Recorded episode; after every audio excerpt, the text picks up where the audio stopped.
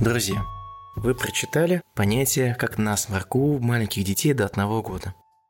Наверняка, если вы слушали первый выпуск подкаста, связанный с этой книгой, вы заметили, что самая главная причина – это все-таки срекивание. Вернее, желудочный сок, который был заброшен в носоглотку. Конечно же, есть и другие причины, но я хочу обратить внимание, помимо этого, на следующее. Не надо использовать аспиратором просто так у детей. Вот я, конечно, писал о том, что есть носовой аспиратор, но это только тогда, когда вы видите в просвете ноздри сопли у маленького малыша. Если вы сопли не видите, бессмысленно пользоваться этими носовыми аспираторами. Неважно, какая будет фирма, не получится. Это опыт довольно-таки больше, чем сотни родителей, если быть точнее, больше 4000.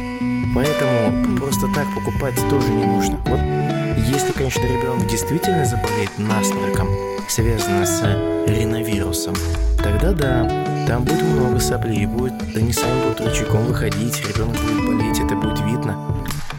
Там можно использовать носовой аспиратор, и то не всегда обязательно. Например, когда сопли самостоятельно выходят, ребенок при кормлении грудью либо смесью не отказывается от питания, чтобы продышаться, тогда можно особо не пользоваться, чтобы ребенку не травмировать, ну, психику, скажем так.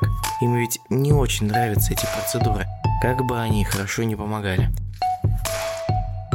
Поэтому, когда будете использовать носовые аспираторы, трижды подумайте, нужно ли вам это в первую очередь. Если нету никаких соплей, не нужно. Дальше почитать о коликах. На самом деле часто встречается эта проблема у детей, и родители, когда они уже не спали почти уже вторую или третью ночь подряд, они приходят ко мне и говорят, вот есть проблема. Такая ребенок постоянно плачет, берем на руки, пытаемся успокоить, ребенок все равно плачет, на руках более-менее можно помочь ему уснуть. Как только-только положили ребенка в кроватку, все, сразу начинает опять плакать. А все дело в том, что у детей ребенка беспокоят колики, и они бывают разными. Об этом я буду говорить в следующем подкасте, в следующем выпуске. Но вам настоятельно рекомендую прочитать следующую главу «Колики». Итак, приятного чтения.